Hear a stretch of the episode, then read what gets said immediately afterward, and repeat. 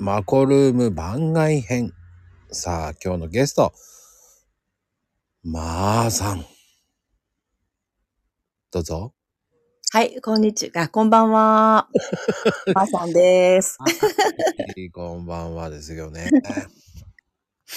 どうですかこう、ツイッターではね、ちょいちょい絡ませてもらってて。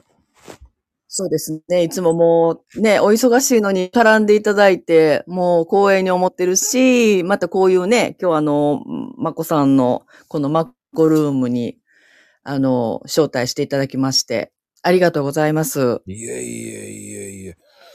そんな絡んでもらってって、いやいやいや、こちらこ そ。でね、僕はすごく可愛いでですよね。絵文絵文字とかが。え、そうですか そんなこと言われたことなかったんで。なんかすごく、男の中に女子力があるなと思いながら、いつ も女子力か。やっぱり女子力あるんですねやっぱりうん。あるんですね、僕。感じてなかったんです。いや、いいよく繊細な方だなと思って、いつもこのスタンド FM のことをあの、拝聴させていただきながらうん。思っておりました。ああ、でもね、ね、不思議なんですけどね。そんなにこう深くは思ってないんですけどね。はい。なんでしょうね、インパクトを与えたくて、相手に一回でも覚えてもらうような、っていう感じでいつも言ってる。うん。それってでも大事ですよね。でも、マックさんのお声すごく素敵ですよ。マジですかうん。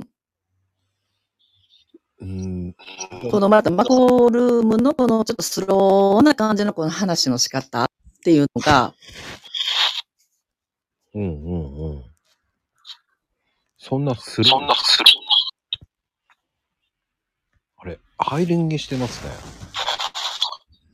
あ、ちょっとあれですかね。大丈夫かなちいけますどうしたらいいですかね。ょっとボリューム下げてもらって。どうかなねボリューム下がりましたえ大丈夫ですかこれで。うんうんうん。多少大丈夫かな。意外と拾っちゃうんですよね。これで変わったかなこっちもちょっと変えます。聞こえますう私の方は大丈夫です。ん。ちょっと宇宙人っぽくなったん で。もう我々はって感じになったんですけど。うん。でも、まーさんって大阪なんですね。そうなんですよ。私も生粋の大阪人で。いやー、イメージ違ったんですよ。どんなイメージでした大阪じゃなく、神戸かなと思ってたんであら。そうなんです。すよ。で、また、ワンちゃんがね、いいんですよ。はい。うん。ワンちゃんね、ダックスフンドですもんね。かわいいんだよ。そうですね。何を、ツイッターを始めるにあたって、何を、何を しようかと思いながら。うん。うん、うんうん、でもまあ、癒し系のワンちゃん、猫ちゃん、もう動物大好きなので、うん。うん。ね、今このご時世なので、まあ少しでも何かこう、ほっこりしていただければっていう感じですかね。はいはいはい。始めた理由っては、はい。その、なんで始めたんですかあのーヒロリン、 名前出していいでね。ヒロリンとか加工さん、加工リッチさんとちょっと仲良くって、はいはい。うん、それでまあね、彼女たちがツイッター始めてるというのと、うん。そんな感じで一回してみないいう形で。で、してると、まさとさん、あの、クラウドファウンディングの、あの、まさとさんとたまたま出会うことになりまして、うん。で、もともと Facebook とかインスタはちょこちょこやってたんですけど、うん。 Twitter っていうのがちょっとこう全然したことなくて慣れてなくてですね、はいはいはい。どうかなと思ったんですけど、してる間にちょっとこう、はま、まあはまるというか奥深いなと Twitter の方が、はいはい。うん、ちょっとそまあヒロリンに勧められたっていう感じですね。ああ。じゃあ、リアルでヒロリンとカコさん知ってる。あ、そうです、そうです。リアルから先になったんですね。そうなんですよ。意 外。そっちから。そっちから。彼女たちはね、あの、デジタルアートとかでね、すごくこう活躍されてるので、うんうんうん。うん。マーさんも、その、デジタルアートで活躍されてて。いえいえ、私はもう全然ちょっと違うけど。私も20年ぐらいちょっと美容関係の仕事をしているんですね。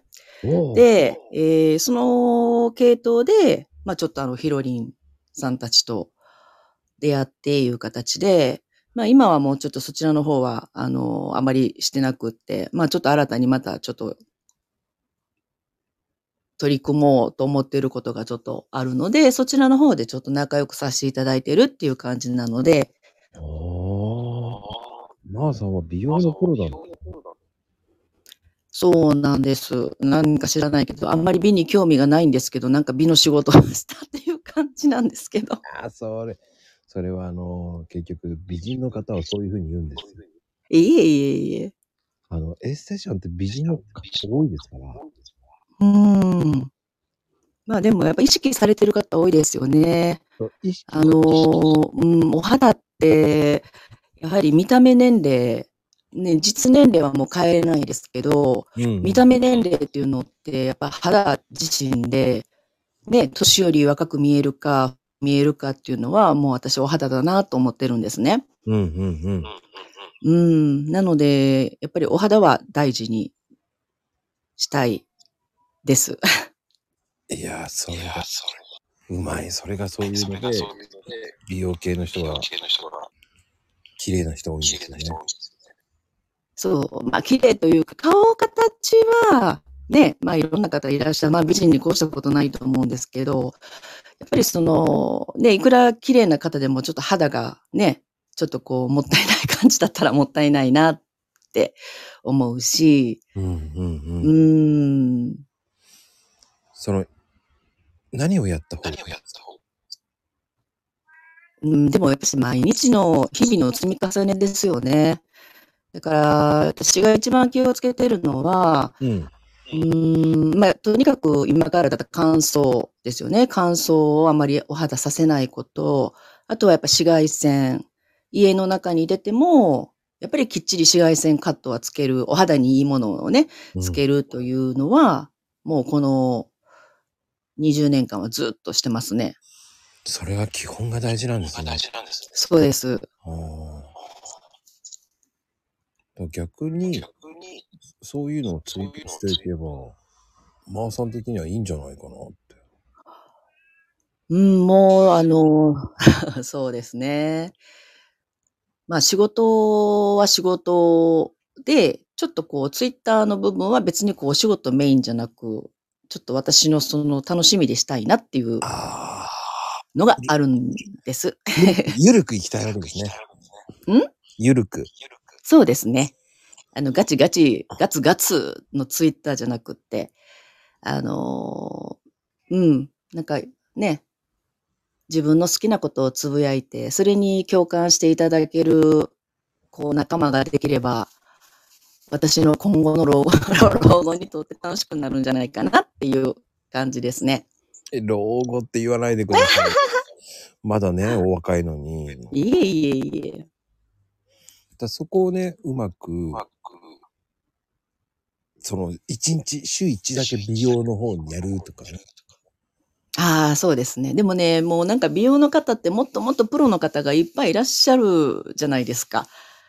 うんうんうん。うん。だからもうね、私もまあちょっとその現役だったらね、ちょっとこう、もっとつぶやいてもいいかなと思うんですけど、もう今はもう自分、まあ知ってる知識としてはお伝えはできると思うんですけど、まあ、今はもうそんなガツガツじゃなく、まあ自分自身を、あの、しっかり磨きながらっていう感じですかね。ああ、でも、 僕もそうなんですけど、コーヒーってもうみんな知ってるもんだと思ってるので、はい。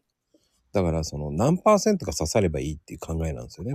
うん、うん、うん、うんだからそこはまーさんがその週1でもその人がか刺されば僕はいいと思うんで、うん。ああ、なるほどね。僕はそのそういう考えなんですよ。コーヒーもそんな大したこと言ってるわけじゃないんですよ。いや、まこさんのあのコーヒー、私ね、すいません。こんなこと言ったら怒られるかもしれないですけど、コーヒーってな、あの、コーヒーの、コーヒーはあまりこう飲まなくてですね、 うんついついカフェオレとかうん。にしちゃってたんですけど、うん。いやー、まこさんのあのツイートを毎日ちょっと拝見させていただいているうちに、コーヒーってすごく奥深いし、うん入れ方一つによっても味が変わるですよね。うん、変わりますね。わりますね。すごい。なんか、まこさんの入れたコーヒー飲みたいってすごい思いました。安いですね。自分では入れれないもん。いや、いあの、入れれます。あ、そうん。だからそこはね、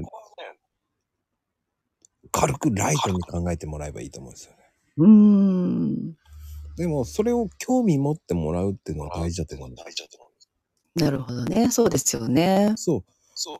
だから僕はも僕はもう、プロの方を、う、方を、あの、集めてるわけじゃないので、はい。その層を違うターゲット層にしてるので、だからそういうそコうーでヒすーのツイートする人はいっぱいいるわけじゃないですか。はい。うん。だから僕はそこに埋もれてるも感じでもいいんです。他の人が刺さればいいと思ってる。そうですよね。どなたの言葉で刺さるかっていうのは、もうやっぱしね、その人の、その人人それぞれですものね。そうなんです。だからうん、文章にこだわるところもこだわってもいいし、はい。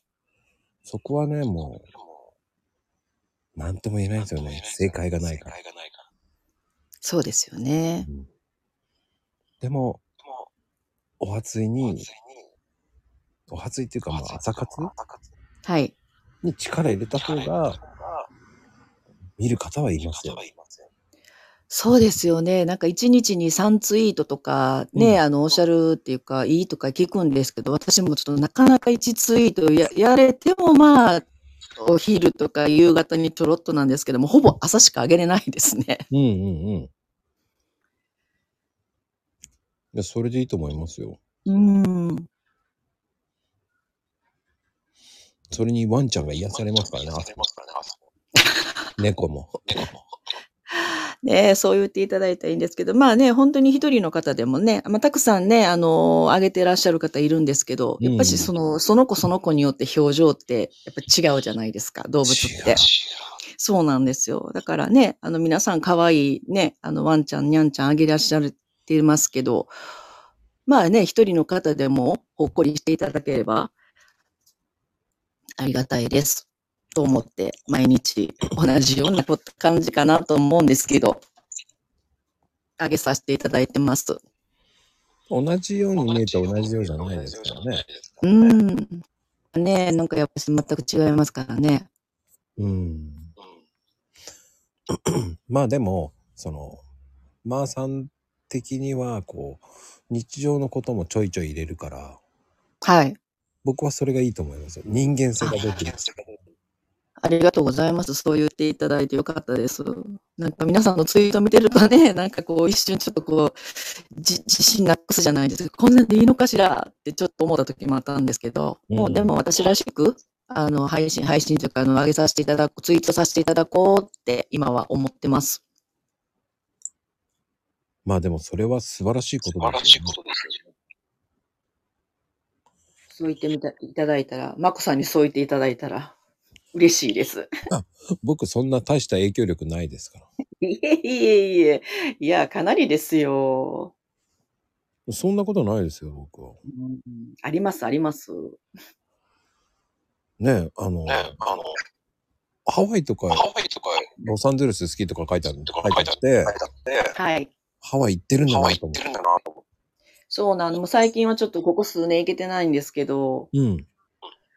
あの、はい、ちょこちょこ年に1回は行かせていただいてたっていう感じですね。そうなんですねそう。なんですね。はい。もうあの、なんかあの、いいじゃないですか。あの、このハワイの風と、空と、なんて言うんだろう。なんかこう、ほわんとする、私はね、感じが。リラックス。はい。あの、リラックスそのリラックスする感じですよね。感じですよね。そうですね。でも、ハワイっていいですよね。はい。もう大好きなところです。どの辺行かれるんですか、いつも。ハワイの。あうんでもね、行くところは大体オアフいですよね。まあ、たまにハワイ島の方も行かせていただいたりとかもしますけど、大抵オアフですね。オアフ島いいですからね。はい。まこさんも結構ね、行かれてる、行かれてたというか、うん。行ってます行よね。ハワイ。ってます、行ってます。うん。でも、オアフはいいですよ、まあね。いいですよね。そうですね。本当に。また行きたい。 また行きます。行ってほしいな。でも、僕はどっちかっていう近ってと、いうと、あの、ハワイ島にも行くんで。どうにも行くね。あ、ハワイ島もね、いいですよいいんね。ですよ、ハワイ島。自然がたくさんで。うん。まあ、ハワイって結ハ構ワいイろってい結ろ構といろいろ島がありますからね。ねまだまだでも行けてないところいたくさんありますからね。そうなんですよ。それがね、マコさんはちなみには結構たくさん行かれてるんですかあ、い行ってます、。はい、行ってますす、行ってますよ。ねえ。ヨーロッパとか。あヨーロッパは全然ヨーロッパは行ってるんですよ。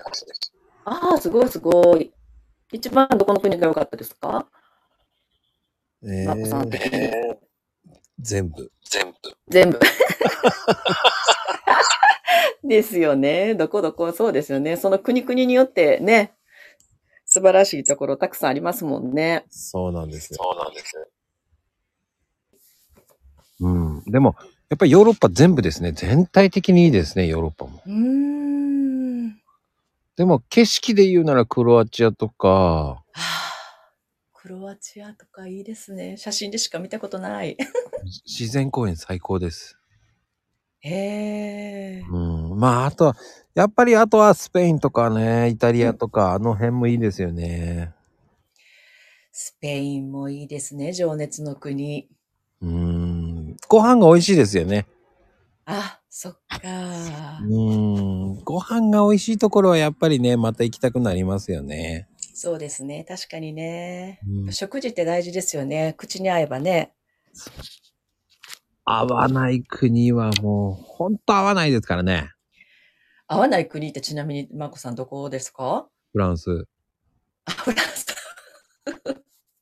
フランス、イギリスかな。あ美味しくなかったフですランね。あ、そうなんですか。日本で食べるフランス料理とはまた全然違うんですね。やっぱ味が。高い。ああ。あんまり美味しいと思わなかったです。うーん。どうですかなんか、そういうのって。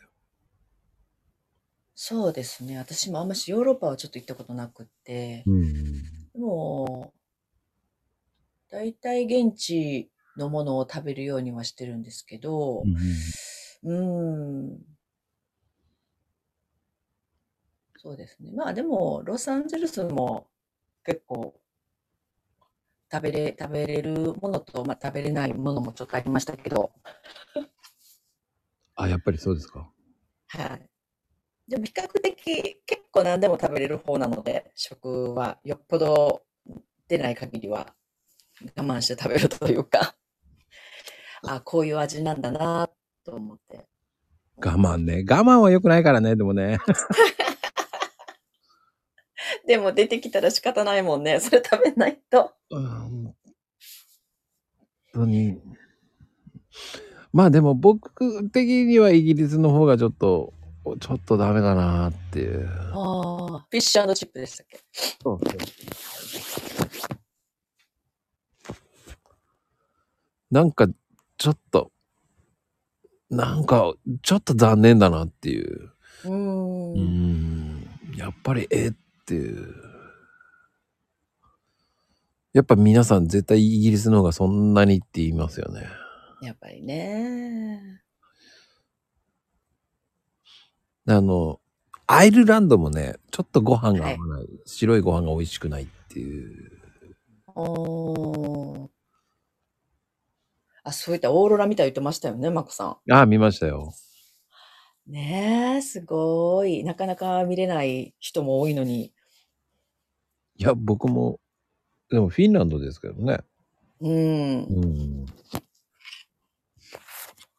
あれ、やっぱし、その、国によってオーロラの、あの、色とかって違うんですよね、確か。そうそうそうそうそうそうそうそう、違います、違います。ねえ。もう本当に見たらすごいでしょうね。あの、見てほしいですよね。うん。カーテンがね。そうですね。綺麗なの見たらもうなんか感極まって涙が出ちゃう。なんでしょうね。あのーあるじゃないですか、あの、プレネタリウムとか。はい。あんな感覚ですね。うーん。本当に本物かよっていうふうに思うぐらい、ねえ本当に見たことのある人しかわからない景色、あのねすっごいリアル感ですよそうそうそうすっごい綺麗なんですよねね。うーん。 あの僕なんかはそのツアーみたいなところでそのツアーっていうかなんつったらいいんだろうなそのツアーツアーですよね完璧にはい。うん今日は見れると思うよって言われてる時に本当に見れてラッキーっていう、いやー、ラッキーですよ。ね、見られない方もいるんで、ですよね。うんそれよく聞くんですよ。行ったけど見れ 見れなかったっていうのは。 なんか、まこさんすごい。たまたまです。またちょっとね、時期時期というか、私も頑張っていこう。でもね、あのー、オーロラって見やす見られやすいのは、やっぱ9月、10月も見られやすいので、はい。うん。で確率高いのは、やっぱ8月後半から3月ぐらいまで。あ、そう。あ、8月後半からね。う。うんん。でも確率高いのは、やっぱりね、やっぱり9月、10月が見やすいかな。うんあの、冬っていうふうに言われがちなんですけど、はいはい。うん。でもね、9月、9月、10月の方が見やすいって言われますよね。あそうなんですね。安い。あ、値段的にも狙い、狙い目ですよね。ええうん。そっか、じゃあその時期ぐらいに、うん、ぜ ひ、行体の元気の間にぜひ行かないと。ってほしいですね。うん。 まあ、やっぱり何でもね、生で生で見るというか、こう、体感できてっていうのが一番いいですよね。そうなんですよ。生で見れるっていうのがいいと思うんですよね。うん。難しいんですけどね。行け、行かないとわからないし、そう、そうそうなんですよね。何でも、ね、そのところに行かないと見える景色が違いますからね、やっぱり。うんまあでも、うん、いろんなの見てほしいかなと思いますよね。僕はそんな、うんやっぱりでも日本でもいいところいっぱいあるし、はい。ね、そういうところも行ってもらうのはいいと思うしね。いろんなの見てもらいたいっていうのもありますよね。本当に。でも、大阪もいいとこはいっぱいあるじゃないですか。あもう結構ね、大阪もね、案外でも大阪だからい行ってないところもたくさんあるんですよ。 ええ本当ですか うんでないないですかなんか地元だから、こう、他には行くけど、地元だからちょっとおろそかじゃないけど、いつでも行けるからいいや、いう形になって。ああ。でもね、僕行ってますね、ちゃんと。 ああ、そうなんですか。まずは地元攻めましたね、すべて。ああ、まこさんってもともと神奈川なんですかうん、そうです。地元も生まれも育ちも横浜ですね。横浜育ああー、そうなんだ。うーん。ち。なでも、やっぱり、でも横浜って大したことないんで、見れることもないんだね。うーん逆に言うと鎌倉とかあの辺とか。そうですね。鎌倉とかもいいですね。うん、鎌倉好きでよく行きますね、だから。うん。なんかこう自分の好きな場所ってね、ちょっとこう行くとホッとする場所っていうのがあればね、近場でね。 そうなんですよ。で、なんでしょうね。昔は、こう、あんみつとかそういうの食べれなかったんですよ。はいはい。こさなんでしょうね。昔パ、あの、多分知ってるかもしれないですけど、パティシエやりだしてから、こう、あの、甘いもの確変しちゃったんですね。うん。そっからね、甘いもの美味しいんだと思って、ああ、なるほどね。甘いもの食べるようになっちゃったんですね。はい。そっからですかね、あんみつってうめえとか、黒蜜かけんのうまいとか、そう、確かに美味しいですよね。な前はだったら、あんみつになんでまたあんをかける、あのね、黒蜜かけなきゃいけないの、はいはい。うんうんうん。もう甘すぎじゃねえって僕は思ってたんですよ。はい。いやー、このあ、ね、そのかけたこのアンサンブルがめちゃめちゃ美味しいんだよと思いながら、最近はもううん。噛み締めて食べてますね。へー昔と俺は違うなぁと思いなが ら。それをね、かけないで昔はた、そう、昔はかけないで食べてたんですよ。うーん。あれ、ちょっと黒蜜をかけないとね。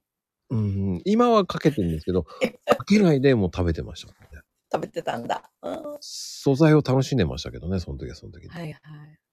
まあ、それはそれでありだと思うよって言われながら、黒蜜かけないのってうんなんか言われながら、いや、じゃはがいいもだとかわけのわかんないこと言ってもらうんですけど、 と言いながら今はかけてるという。 うん。やっぱり、かけた方がより一層甘々になるんですけど、その、鼻に抜ける蜜のね、はい。が好きになりましたね。うーん。マサのってその、大人になって食べれたものとかありますやっぱ。あ、でも私もやっぱあんこ系そうなんですよね。昔食べれなかったんですけど。ああ、やっぱり。はい。なんかいつの日か、だからおぜんざいとか全くダメだったんですけどね。お今お。はもう喜んで、小豆なんか買っちゃったりして、 食べたりしますね。小豆買っちゃうまで行っちゃいましたか。そうなんですよ。いや、でもそれっていいですね。ね、でもまあ小豆ってね、あの、まだ体にいいし、う生ん。クリームとか食べてることも、と そっちの方がいいかなとか思いながら。あ、和食の方がね、カロリー的にいいですからね。うん。だから、その、うーん、カロリー的にいいって言ってもね、皆さん、まあ、そこまで気にしてる方が、もう気にされられない方が多いですけどね、もう皆さんは。そうですね。もう私最近思うんですけど、うんやっぱりこの、美味しくいただけるっていう時に、うん。あの、まあ、無茶食いとかはダメですけどね。うんうん。しいっていただけるときに、あの、しっかりいただこうって今はもう思ってます。それもやっぱし健康な間だし、やっぱしこう体がこう、ね、不調になったりすると、どうしても食欲もなくなっちゃうし、うん食べる量も減っちゃうとか、やっぱ食べれるってすごく健康だなっていうのをすごい最近思うんですよね。確かに。うん。健康っていいですよね。いいですよね。うん。思います、本当に。なかなかね、その、うーん、でもいいな、そういうのって。マーさん的にはこう、好きな食べ物とかあるんですかあ私ね、あの、炭水化物がどうしてもやっぱ好きな、麺類が好きなんですよね。えー、意外。いや、あまりこう、偏らないようにはしますけど、でもやっぱしこう、うどんとか、やっぱうどんが一番好きですかね。ああ、じゃあ僕と一緒だ麺。類の中で。僕と一緒だ。 あのね、うどんが無類の好きなんですよ。あ、そうなんだ。もうね、ここ10年ぐらいですかね。おー。腰がうまいのを食べてしまって、はいはい。そっからですかね。ねえ、なんかつい、つい、ああ、ダメと思いながらでも、あうどんってなんかこうなってしまうんですよね。うん。で、あの、贅沢かもしれないんですけど、うん。蕎麦はなんかね、少なく感じるんです よ。勝手なイメージですけど。いや、なんかわかります、わかります。 あの、蕎麦の方が、蕎麦よりうどんの方が得をした感じがするんですよ。一本一本が太いから。そうそうそうそう。食べ応えがあるから。確かにね、ありますよね。ねまあお蕎麦はお蕎麦ですごく美味しいんだけどね。そうーん。美味しいんですけど、細すぎ、昔はね、その細いのが好きだったんですけ ど、今はその、その太さのコシがあるうどんを食べてしまったら、はい。やっべえ、コシがあってうまいと思っちゃうんですよね。確かに、あの、うどんのコシね。うん。そうすると、蕎麦のコシのあるのもいいんですけど、はい、はい。でも、うどんの方がコシがありすぎていいなっていう。うん。なんでしょう。うどんの魅力にはまってってるんですけどね。そうです。わかります。なんかね、もううどんって。まあでも、福岡のうどんとかだったら、ちょっとこう柔らかい感じのね、ああ、わかりおうまどんす。とかだったりするじゃないですか。 そうまあ、あれはあれでいいんですけど、やっぱりこう、讃岐のね、うどんは、こう、私個人的には好みですね。うん、まあ、あの、伊勢うどんみたいにあの、柔らかいすぎるのもね、はいはい。あれはあれでいいんですけどえね。そうなんです。あれはあれでいいんですけどね。はい。うん、僕もね、伊勢行って、1回目はね、そんな美味しくねえなと思って、2回3回目食うとね、あ、これはありかもと思いますよね。ん。あの、なんて言うんだろう、ソースタレ、タレというのかね、あれがね、美味しいですよね。伊勢うどんの。そうなんです よ。あのタレがね、意外と合うんですよね。そうそう。でも何を入れてるわけじゃないんですよ、あれ。本当に。ネギなんですよね。ネギしか入ってないじゃないですか、あれ、伊勢うどん。あ、はいはいはい。そうですよね。普通に考えてみたらちょっと高いんですよね。確かに。ちょっとぼったくりじゃねえかって一瞬思っちゃうんですけど。やっぱあれは伊勢名物とかになるからですかね。ねえ、普通は肉とか入ってればいいんですけどね。普通にそ,、うんそれをね、友達に言われた時に、高くねえか、伊勢うどんって言われた時 に、ふと我に返って、あ、そういえば高い。そう言わればね、そう言われればね、ネギしか入ってねえんだぜ、あれ。まあね、でも、まあネギしか入ってないかもしれないんですけど、まあいい、まあ、まあまあまあ、そういう感じで、 伊勢うどんそは素朴素朴感が、はい、いいんです。そうそれを楽しんでほしいですよね。はい。でも大阪ったら、うどんってイメージ僕はあんまりなかったんですよね。あ、ないですね。こんなもんでしょお好みとかね。うん。で、たこ焼きとかね。あと僕は、きつねうどんとたぬき、たぬきがないんでしたっけそうな、たぬき、いや、たぬ、私の見解じゃ、たぬきって言ったらあの、そばなんですよね。あおあ。そばの中にお揚げさんが入ってる。それね、きつねなんですよ。こっちだと。です よね。そうなんですよ。なんか最初聞いたとき、えーっていう感じでしたけど。ね、キツネとタヌキがもうごっちゃごちゃになるんですよね、大阪行くと。そう確かに。ああどどっち、どっちが、えー、えーってなるんですよね。うんうん。マックさん、大阪もよく来られるんですかいや、たまに行きます、たまに。うん。お仕事でいや、じゃなくお仕事じゃなくて、遊びに行きます。遊びであ、そうなんだう。ん。ふらっと遊びに行きますね。へえ。で、まあ、知り合いとかに行きますっつって、美味しいものを食べさせてって言って、うんうんうん。どのあたり行かれるんですかいや、もう本当に、もうその人にお任せしちゃっていきますね。おうええいや、未動でしょうとか言われたら未動なんだっつって言ったり、はい。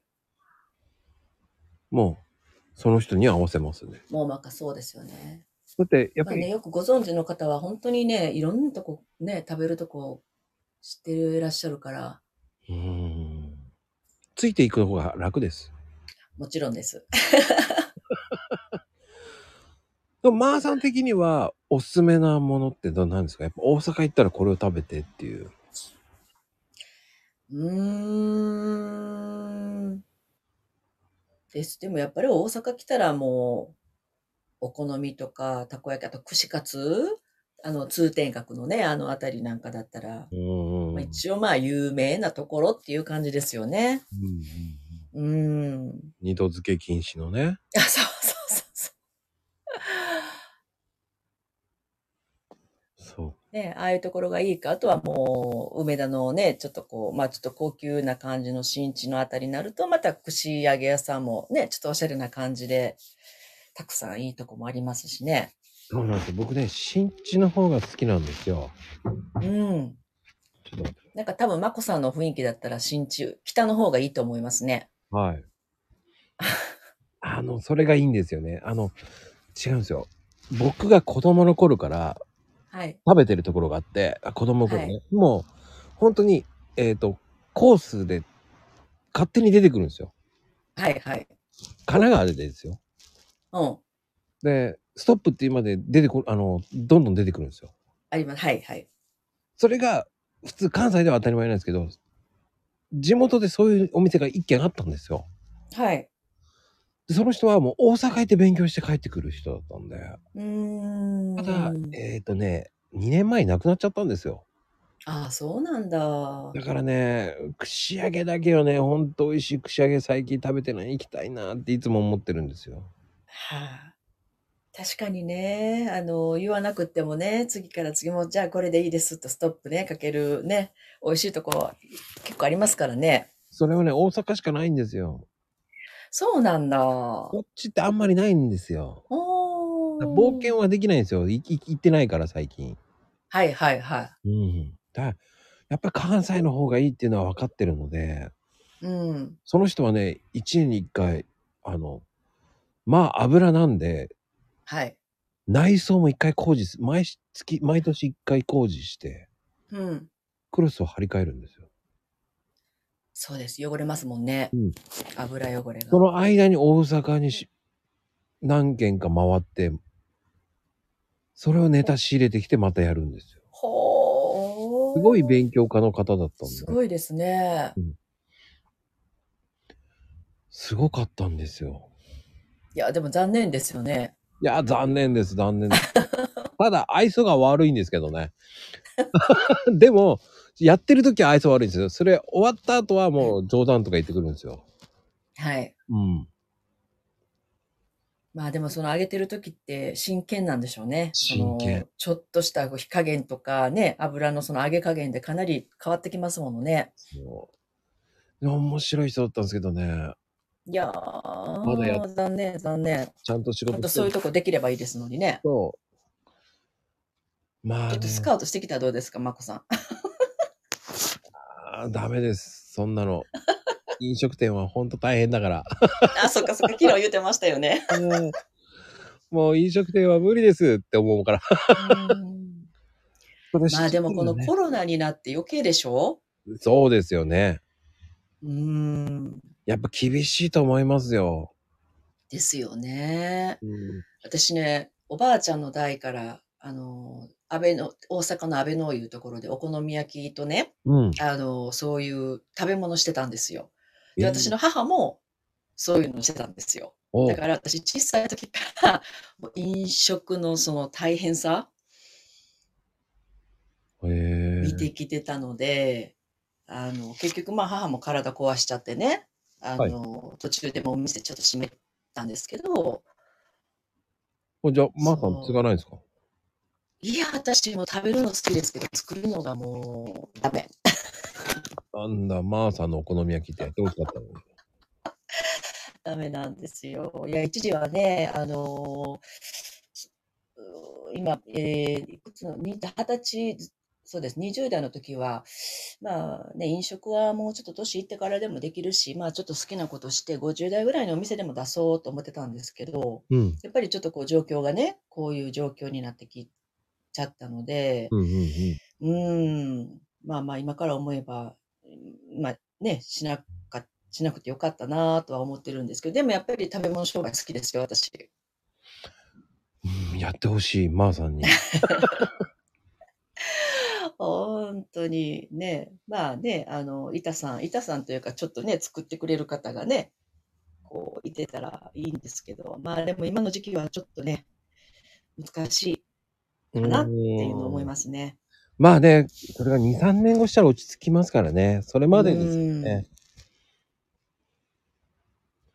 だからそれをね、どうやってやれるかっていうの、まあコーヒーも難しいですからね、ほんと上がってます。そうですよね。眞子さんとこはその焙煎だけで、そこで飲ん飲んだりできるっていうのはないんですかあ、飲み飲みますよ。喫茶みたいな。喫茶ではないんで、はい。うん軽く飲むぐらいしかできないんですけど。ああ、そうなんですね。でそれだけです。うん今日は、あの、飲めるようにはしてますけど。はいはいはい。うんまあ、例えば、私みたいに全然コーヒーがわからない人でも、例えば、眞子さんとこ行きました。で、だいたいこんな感じのコーヒーっていうのを、まあ、そこでじゃあ、テイスティングじゃないですけど、できるっていう形なんですかね。あ、できます、できます。飲飲んでみたいっていうのあ、全然どうぞっていう。へえ。じゃあ、お豆買う方もすごくいいですよね。まあ、あと好みを言ってもらうのが一番いいんですよね。うん、うん、うん。うん まーさんはどういうのが好きかとか。私ね、まこさんすいません。本当にそのコーヒーの味自体があんましわからないんですよ。おうで、苦味はダメなので、おううんうん。うん、まあ本当の素人の私でもまず飲みやすいのから試すっていう形ですよね。本当にその豆のコーヒーを飲もうと思うと。どんなのがこの、もう恥ずかしいわ、まこさん。 いや、全然そんな人いっぱいいるんで、ザラですから。うだからあのね、すいません、こういうインスタントの粉のコーヒーあるじゃないですか。んうんうん。あああれにもう本当に蜂蜜をちょっと入れて、ミルクうんうんうん。で飲むっていう体なんですよね、私。あ、でもね、多分ドリップとか、まあ、あの、コーヒーメーカーで入れればいいんですよ。はいはい。鮮度がいいの一は。応あるんですけどね。うんあんなんで、やってで、美味しければいいと思いますよ。 おだからそういうので入ればいいと思いますよ、僕は。なるほど、あね。ドリップやれとかそんなのはねあんなの僕はただうんちく言ってるだけなんで あんなの大したことないですよと思うんですよただそれ はそのドリップをやる人のためにこういうの知っといていいよっていうこの泡が悪なんだよとか、はいはい。そういうのをし軽く知っといてもらえればなんでしょうね全部をそのドリップをやらないやりましょうっていう推奨じゃないので、うんうんであでもあれは本当にコーヒーのね、こう飲むドリップする方には、すごくいい情報というか、ちょっとしたこうことで、ね、やって味が変わるんだったら、すごい美味しくなりますもんね。そうなんですよ。だからコーヒーメーカーも少し多めに入れといて、終わりぐらいにその目分量見といて、スパって取るとかね、電気消す。へえ。そういうふうにすると最後まではいかないで済むじゃないですか。はいはいはい。まあそういったちょこっとしたネタですよね。うーうん。ん。でもそこまで神経質になるかなるかないか、それを、じゃあそれと最後の一滴をちょっと飲んでみてってもらえれば、ああ、いらないわって思うか、はいそれもいいだな。それも入れてコーヒーだっていう人もいますし。はい。うんうんうん。まあ好みですよね、そこは。そのそ人のこは好みじゃないかなと思うけど、でも、やっぱりもったいないですよね。その最後の、そこまで入れる必要はないっていうふうに僕は思ってるので。おーやっぱドリップとかもそれ最後にやると、ちょっとあ置いたらもうちょっと上ってな るんで。あーそうなんだ。なりますなります。コーヒーメーカーでもわかりますわかります。そういや、私ちょっとじゃあちょっとトライしてみよであう。のあの、わかるじゃないですか。コーヒーカップのあの、サーバーを取って、その後、はい違うカップを置けばいいんですよ。ああ、はいはいはい、そうですね。それを、コーヒーカップでも何でもいいんで、そのカップを置いとけば、うん。それを飲んでみるとわかります。 ああ、なるほど、なるほちど。と、えーっていう感じです。 そうなんです。そんな、もう全然、へえと思ってね、いつもちょっと読ませていただいて、すごい奥深いんだな、コーヒーも、と思うと、ちょっとコーヒーの味をね、こう、味わうのもいいかな、とか思って、最近ちょっと思ってたとこなんですよ。ああ、もうぜひ。そういうふうに思ってもらうっていうのが僕の役目だと思ってるんですよ。はそれが一人でも刺さればいいかなっていう考えなん で。あ。そのうちの一人ですわ、まこさん。いや、ほんとそうそう、そんなもんですよ。それで、まあ、うちは買ってもらって、その買ってもらったその差が、うん。香りが違いますって言われた時、いや、それが、それが鮮度なんですよっていうのがわかるんですよね。はあ、なるほどね。やっぱり鮮度がいいと、やっぱり香りが違うので。ほで、あのう。、あすごいボコボコが出ますから、ふわーって膨らむので。やっへぱ鮮度が悪いと膨らまないので。え。へえ、んそうなんだ。やっぱ豆によっても香りも変わってくるってことでしょそうです、そうです、そうです。へえ。もなんう、かちょっとこう話してると、ちょっとワクワクしてきますね。そういう違いがわかるようになると。あ、なります、誰でもなります。ねわかります、すぐわかります。え。へえ。あの皆さん言うんですよ違いがわからないとかはいはい。でもいや多分あの鮮度がいいの飲めばすぐわかりますって言ってますねうーん。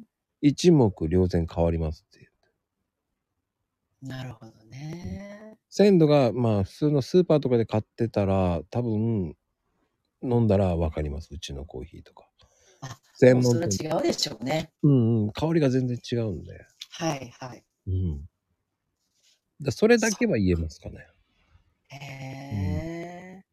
いや、じゃあちょっと、あの、トライしてみます、私も。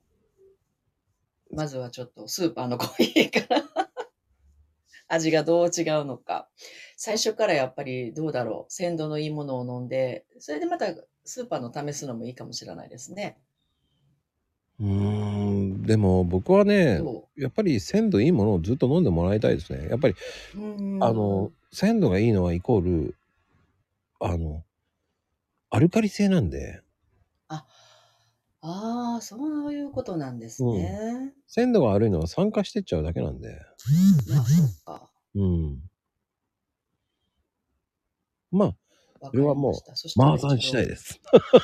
はい。ちょっとまこさんに今度ちょっと私、まあ私の声も初心者にも、ちょっとこう、コーヒーのわからない私にでも合いそうなちょっと豆を、じゃあ、あの、ちょっとオーダーさせていただいて。ああ、もう全然指南しますよ、全然。これ、まあでも大体これ飲んだ方がいいっていうのをよ言ってますね、僕。ああ、うん。それを多へえ分頼めば多分大丈夫ですよ、多分。あ、本当ですか。そしたらちょっと一回それやってみます。で、あとは保管の仕方だけですね。袋を開けた時か開けない時、うん。まあ、だその開けた時はもうすぐに、えー密封瓶か何かに入れてもらってタッパーとかにはい。でやっぱり空気に触れない大丈夫ですか素敵な音楽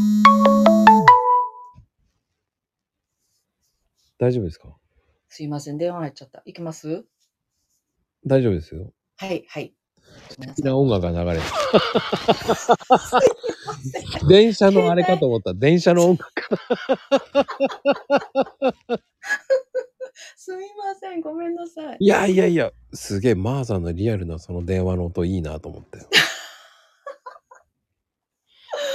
あ、もう話の途中だったのにすいません。あいやいや、全然。いや、でも、そうやって言うと、なんか、マーさんって面白いなっていう。そう ですかもうでも僕、ライブでも全然余裕で話せそうな感じがするんです。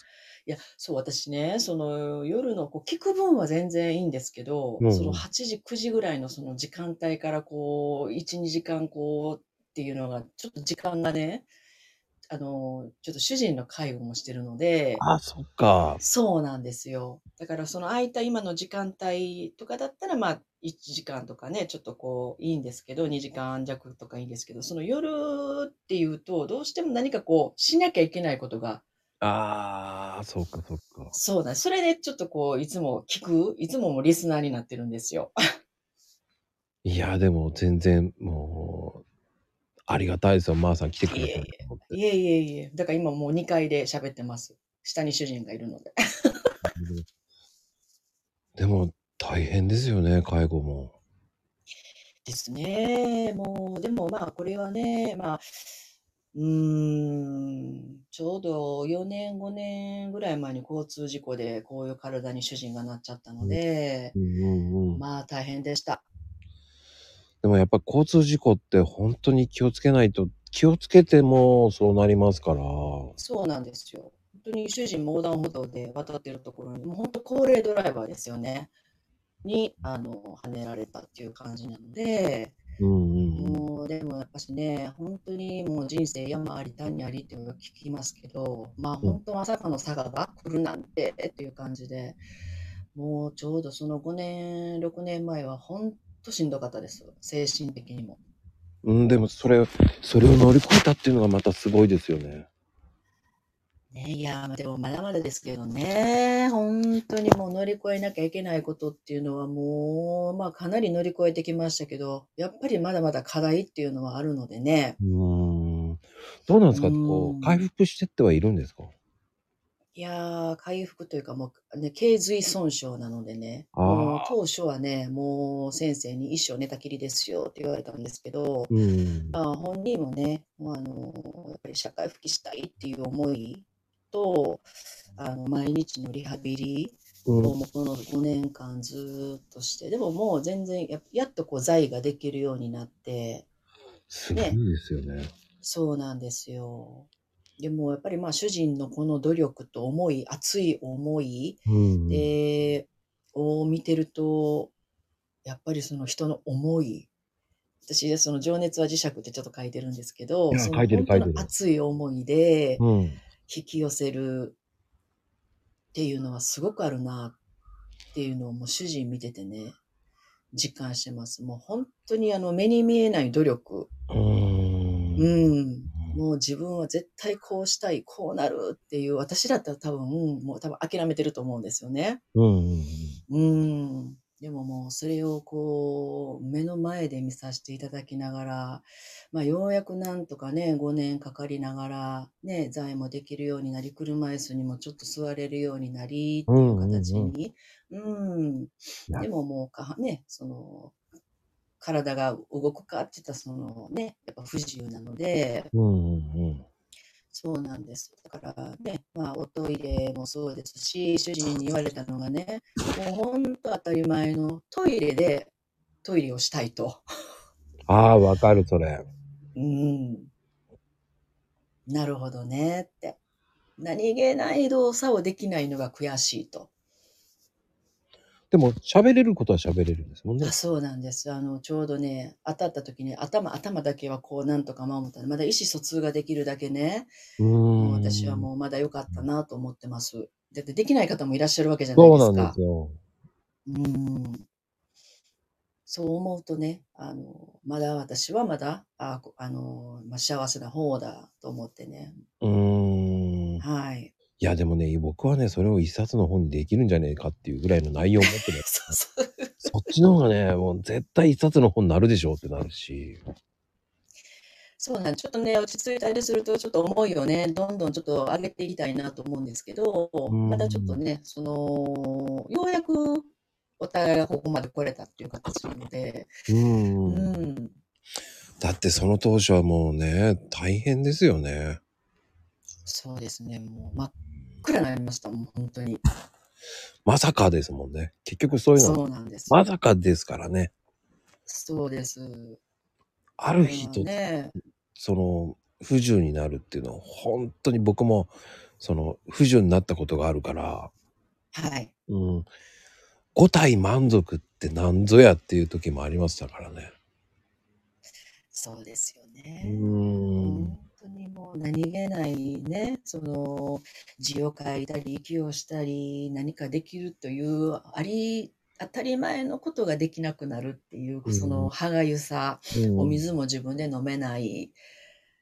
ねえ、なんかもう、本当に見てると、あ、これできることがすごくありがたいなって、もう本当日々感謝ですよ。もうそういう何気ないできることが。それが素晴らしいですよね。うん。それを回復させる、してやるっていう、その、そのガッツさがあるからすごいですよね。そうですね。あの、結構自分に厳しい人なので、私にもかなり厳しいんですけどね。 でもそれを笑って言えるから言えるっていうのはすごいですよね。そうですね。うん。まあ私も今の主人がいなかったら、今の私もいないなと思うし、うん。うん、やっぱり主人から学ぶことっていっぱいあるんですよね。すごい素敵な旦那さんですね。もう本当に尊敬してます。だからこそ、まーさんがそこまでできるんじゃないですかね。うんまあ、もともとね、私ね、まこさん、あの、楽天家というかね、あの、楽天家タイプなんですよ。 もうなるようにしかならへんから、なんとか、もうそんなくよくよしな、しなきゃいいよっていうタイプだったので、んうんうん。うん、だからまあ、ちょっと鬱にもなりかけたんですけど、そんなにまだ精神的に私もこうダメージなく、いけたかなっていうところもあるんですけど、結構やっぱり強要を切ってこされて、奥様の方が鬱になって精神状態が悪くなるっていう方、すごく多いんですよね。多い多い。それはよく聞きます、僕も。そうなんです。うん。最初は一生懸命頑張ってるんですよ、奥さんも。でも結局自分で全て抱え込みすぎちゃって、もう特にだから繊細な方なんかはもう本当に、もうあれよあれよという間にね、精神ちょっとやられちゃって、そう。ねえそれでほらね殺人事件が起きてしまったりとか、そうなんですよねう。ん、でもそこにはね何かしらこうそのコミュニケーションが取れない方もいますから助けを求められない方もいますからね、そうですねう。ん、でもね、求めれないんですよ、まこさん、その時って。もう何を言われても、なんかね、卑屈になるというかね。ああなんかわかるそう、だからもう、あの、なった時っていうのは、もうどっちかやったら声かけてもらいたくなくて、そーっと見守ってくださいって。なんかやっぱいろんなことこう、は励まそうと思って言ってもらえるんですけど、うんその時の自分って、それを受け入れれないんですよね、素直に。ああちょっと皮肉と感じてしまうとこそうろそがうそうなるんですよ。そんな言っても、あんたの、あなたのご主人ちゃんとあの正常じゃないとか、なんかその、言っていただける言葉が向こうにしたらすごく思って言ってくれるのを、素直にこう、なんて言うんだろう、受け入れれなかった自分っていうのをいましたね。だからその頑張りなさいとか言われても何言ってんだこいつってなっちゃうんですよねそうなんですよ。うんとか、そんな絶対ご主人奇跡起こすよとかね。いやもう奇跡とか、もうそんなんやと起こしてよ、今とかね。なんかね。すぐもうにすぐになれよ本当にねっていうねそうそうそう。なれよって言いたくなるんですよねそうなんです奇よ跡っていうのはそんな、そのね、長い年月かかるんだよって言いたいんですけそうなど、んです。そう。必ず必ず奇跡は起こりますとか言うんですよ。そうなんですよ。 それって何年後ってなっちゃうんですよね。そう。ねえ、だから魔法私ももう本当、魔法があったら魔法を聞かせろよって言いたくなりますからね。そうそうなりますよ、なりますよ、本当に。まあでもね、なんかそういうことがわかるから、やっぱお声掛けってすごく難しい、難しいというかね。ううんうんん。よくだから相談、こういうふうに友達の旦那さんがこうなって、どういうふうにお声かけたらいいのかなとか言って、まあ相談とかもね、あうの、んたまに来たりするんですけど、もうなった時は、もう本当にそっと見守っててあげる。もうそれが一番の、あの、一番いいと思うって、変にもうね、声かけても、あの、響かないというか、うん。そうね。まあなんかあったら相談乗るよぐらいの気そう持ち。なんです、そうなんです。もう本当それでね、十分なんですよね。ほんとそれぐらいしか言いようがないんですけどね。そう。うん、なった人しかわからないからね、結局。そうなんですよね。だからやっぱりその交通事故でそういう頸髄損傷になったもう本当くらい中でいてたんですけど、一人同じような状況の本当の寝たきりの人が、その彼も頑張って、あの、まあ、電動ですけどね、車椅子座れるように、まあ、なったという、たまたまそういう一人の男性の出会いがあったがために、私たちももうシューッと一本の光が差したんですよ。ああ、はいはいはいはい。大丈夫、大丈夫。僕もこうやって、こうこう、こういう風なリハビリして、こうしたら絶対大丈夫だからって言った。だからやっぱりその同じ状況の人に言われることによって、本当に私たちも救われたので、だからやっぱりその同じような状況の人の、あの、何かお手伝いができてればなっていうのもあって、まあそういう活動もちょっとしたいなと思ってるんですよ。ああ、それすごいです。うん。やっぱし、がんになった人は、やっぱし、がんになった人しか、やっぱし、わからないこと、痛み、苦しみ、んね、やっぱあるし、うん私たちはがんとかはじゃないですけど、やっぱし、そういう交通事故で若くして社会復帰もしたいけど、なかなかできないとか、そういう方、たくさんね、いらっしゃるので、うん、あと、まあ、リハビリのことにしても、やっぱり、実行した当初って、痛みとか精神的なことで、なかなかやっぱりリハビリってできないんですよね。うんうんうん。でも病院側はやっぱしもうリハビリ、リハビリ、リハビリ、リハビリで、やっと落ち着いた頃にはもう病院出なさいっていう形なので、あのそういうところもちょっと行政とかもね、あのほんま変えてほしいってすごく思います。いやー、それはわか る。そうなんですよね。はい、もう出てってってなりますからね。そう、そうなんです。今からが必要なのに、自費でね、うん百万もかけるところはたくさんあるんですよ。でも、そうじゃなく、やっぱりそこを保健康保険とか適用にして、やっぱり頑張る人のためのリハビリうんができるように、ちょっともうちょっと行政もね、考えてほしいなっていうのはすごく思いましたね。で、あの、僕の知ってる看護師さんでも、終身があるんですけど、はい。 45歳ぐらいの方が、やっぱり寝たきりで来ちゃってますよね。あーうん。だからやっぱり、かわいそうだって言ってますもんね、その人は。そうなんそうなんです。本当に。その方は、えっ、と、あの、んなん、あの、何、家族がまるっきり誰もいないので、ああ。うーん、ちょっとそれ辛いですよね。辛いですよやっぱりね最初はその家族の支えっていうのはやっぱり必要ですようね。ーん。だその中でもその人はすごく明るく、全員にこう、そうお姉さん、お姉さん、お姉さんって言って、ああ、そういうよりがまた逆に悲しいとか言ってましたけど、うん明るく接してるから、そういう方もね、結構聞いてるんで、でもやっぱりリハビリ頑張ってるって言ってましたけどね。そうですようね。ーん。まあでも結構極端にもう諦める人とね、頑張るっていう人と結構もう分かれてるのでねう。ー。うんん。でもそこをね、わずかな希望を持って頑張るってしてますけどね、その方も。そうそういうふう絶に対で、もね、うんうん。その、諦めないでほしい。諦めたらそこで終わりだって言ってましたね、やっぱり。はい。本当にそうだと思います。もう全てにおいて諦めてたらね、仕事にしてもそうですもんね。うん諦めてしまうと、もうそこで終わっちゃうし、うん。うん、やっぱりやり続けることによに、やり続けること、どんなことがあってもやっぱりやり続けるっていうことにすごく意味があると思うので、うん。うん、だからやっぱ諦めてほしくないですね。それはね、もうツイッターもそうですが、マーさんの、その、しょう私の言うことないんですよ、なんて言っても、いやいやいやいや、マーさんの、そのね、その旦那さんの話したらね、俺は、でも言ったら、それ最初から言ったらね、話盛り上がるからもう、あって思って、もうしたくはなかったんですよ。そうなんですよ。うんだ、あえてマーさんの素を知ってもらってから話聞いてった方が僕はいいと思うし、はい。やっぱりマーさんっていうそのストーリーがあるんで、はい。何もないですよなんてないんですよ。はい。うん。僕はもっともっと素敵だと思ってたんで、ありがとうございます。ももうっねともっとね、こういうのもいろいろつぶやきたいな思うんですけど、なかなかね、その、まだまだこう、まあ、かといってもまだこう、なんて言うんだろう。まだつぶやけるぐらいの、余裕もないですもんね。そうなんですよね。もう日々のそのいろんなことに、まあもちろん仕事もしてますし、家庭のこともあるし、うんねえ、ってなってくると、なかなかちょっとね、こう余裕が、見つけない、あの余裕を持たなきゃいけないんですけどね。まあでも今私はもうこういう時期かなと思って、きっとまたこう皆さんに、あの何かのお役に立てれる情報、情報じゃないですけど、こうつぶやきを、 あの、うんぽそっとつぶやけたらいいかなって。